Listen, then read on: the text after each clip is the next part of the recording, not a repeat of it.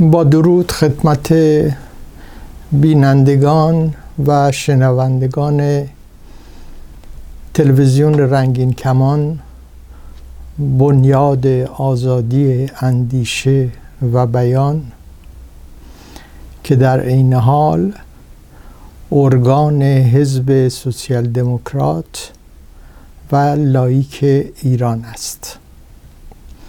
این حزب یک حزب جمهوری خواه می باشد که برای همسازی ملی جمهوری خواهان طرفدار دموکراسی و لایسیته کوشش می کند و برای از بین بردن جمهوری اسلامی و جایگزینی آن توسط حاکمیت ملی تلاش می نماید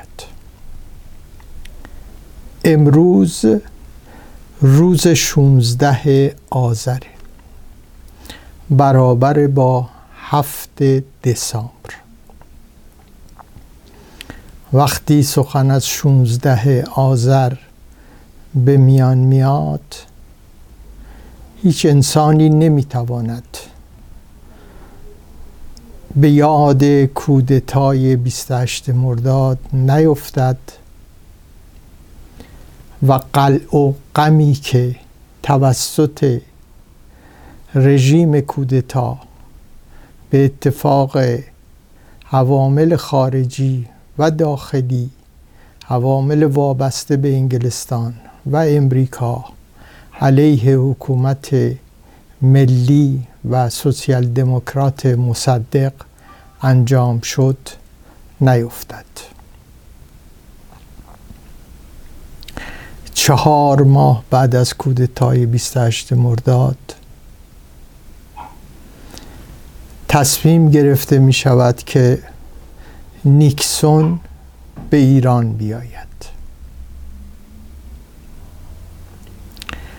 دانشجویان دانشگاه تهران. هم نسبت به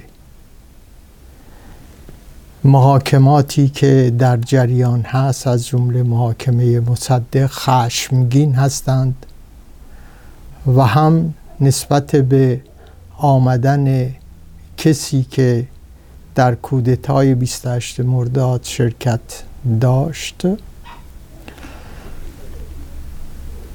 به اعتراض برمیخیزند. این اعتراض توسط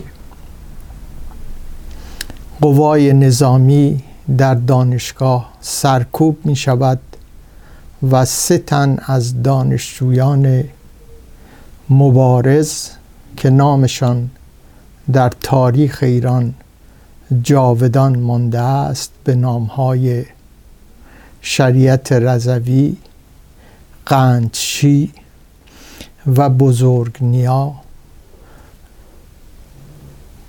به خون کشیده می شوند. نتیجه این سرکوب ها و نتیجه 28 مرداد یک حاکمیت دیکتاتوری بود که بر ایران مستقر شد و حاصل آن حاکمیت دیکتاتوری. این شد که یک حاکمیت دینی جایگزین او شد و این حاکمیت دینی تمام آزادی های فردی و اجتماعی را نه تنها زیر پا گذاشت بلکه مردم را بیعقل و دیوانه و بدون حق می شمارد و تمام امکانات و حقوق برای یک قشر خاصی از جامعه در نظر گرفته شده است و اون قشر ملایان و آخوندها می باشد که به حق و بنابر قضاوت تاریخ و بنابر آنچه که نوشته شده است عقب افتاده ترین و واپسگرا ترین قشر اجتماعی ایران بودند و هستند. اینان بر جامعه ما حکومت می کنند اما گفتیم که امروز هفت دسامبر هست. دو روز دیگر نه دسامبر هست. نه دسامبر روز لایسیته است. روز جدایی دین از دولت می باشد روزی می باشد که قانون لایسیته در 1905 در زمان نخست وزیری کلمانسو به تصویب مجلس فرانسه رسید و در صفحه اول روزنامه اومانیته توسط ژان جورس این قانون چاپ شد و کلمانسو در سخنرانی خود گفت که با قانون لایسیته در فرانسه دگرگونی به وجود آمده است.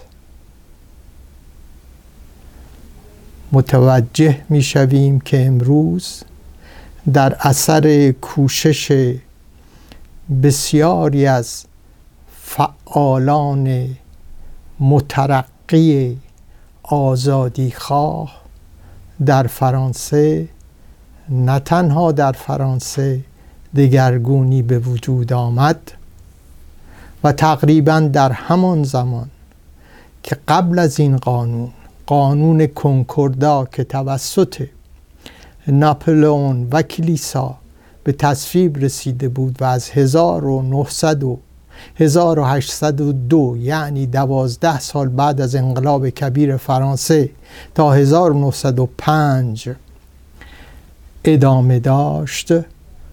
این قانون ملغا شد و قانون لایسیته در فرانسه برقرار شد و تقریبا تمام کشورهای اروپا علیه این قانون بودند.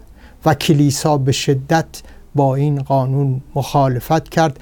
اما آزادی خواهان و مبارزان و مردان اندیشمند و مبارز فرانسه در مقابل این دشمنی ها کوتاه نیامدند و بر سر قانون لایسیته ایستادند. یعنی دست کلیسا را از امور دولتی کوتاه کردند. نقش افرادی مانند ژان جورس کلمانسو و به خصوص اریستید بریان در این امر بسیار با ارزش است. این قانون لایسیته ضد دین نیست بلکه ضد دخالت دین در امور دولتی. دولت به مفهوم اتا یعنی کل حاکمیت می باشد متاسفانه در ایران دولت را حکومت معنی می کنند یعنی نخست وزیر و وزرا. نه.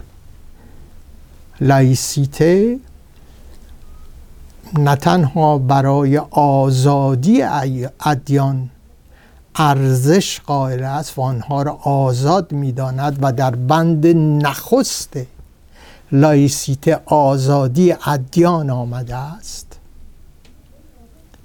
آزادی باورها و عقاید آمده است. نه تنها آزادی این عقاید و بیان و آزادی ادیان و باورها آمده است بلکه آزادی بیان اینها به شکل فردی یا اجتماعی نیز آمده است. بنابراین لایسیته ضدیت با دینها و باورها نیست بلکه لایسیته ضدیت با دخالت دینها و باورها و ادیان در امور اداره مملکت و کشورداری می باشد. با توجه به ترقیاتی که در دنیا انجام شده با توجه به تکسر باورها و تکسر ادیان به خدا باوری خدا ناباوری یا شک داشتن در این که خدا هست یا نیست لایسیته تحول پیدا کرده و تبدیل به یک منشور جهانی شده که این منشور جهانی لایسیته رو من ترجمه کردم و در تلویزیون رنگین کمان در سایت تلویزیون رنگین کمان هست و می‌تونید اونها رو ملاحظه کنید بخونید نظر بدید.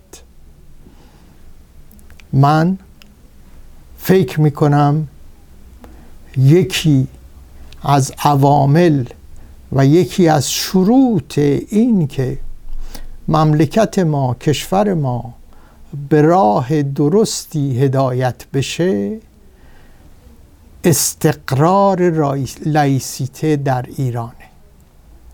در کنار لایسیته همینطور باید با فقر مبارزه کرد با استبداد مبارزه کرد و برای آزادی و حاکمیت ملی از تلاش کوتاهی ننمود. آخرین سخنم اینه که روز 9 دسامبر که برابر با 18 آذر هست از این به بعد به عنوان روز لایسیته در ایران شناخته بشه و برای اینکه این کار عملی بشه خواهش من اینه که تمام طرفداران لایسیته تمام طرفداران جدایی دین از دولت این روزو تبلیغ کنند تا به عنوان روز لایسیته شناخته بشه.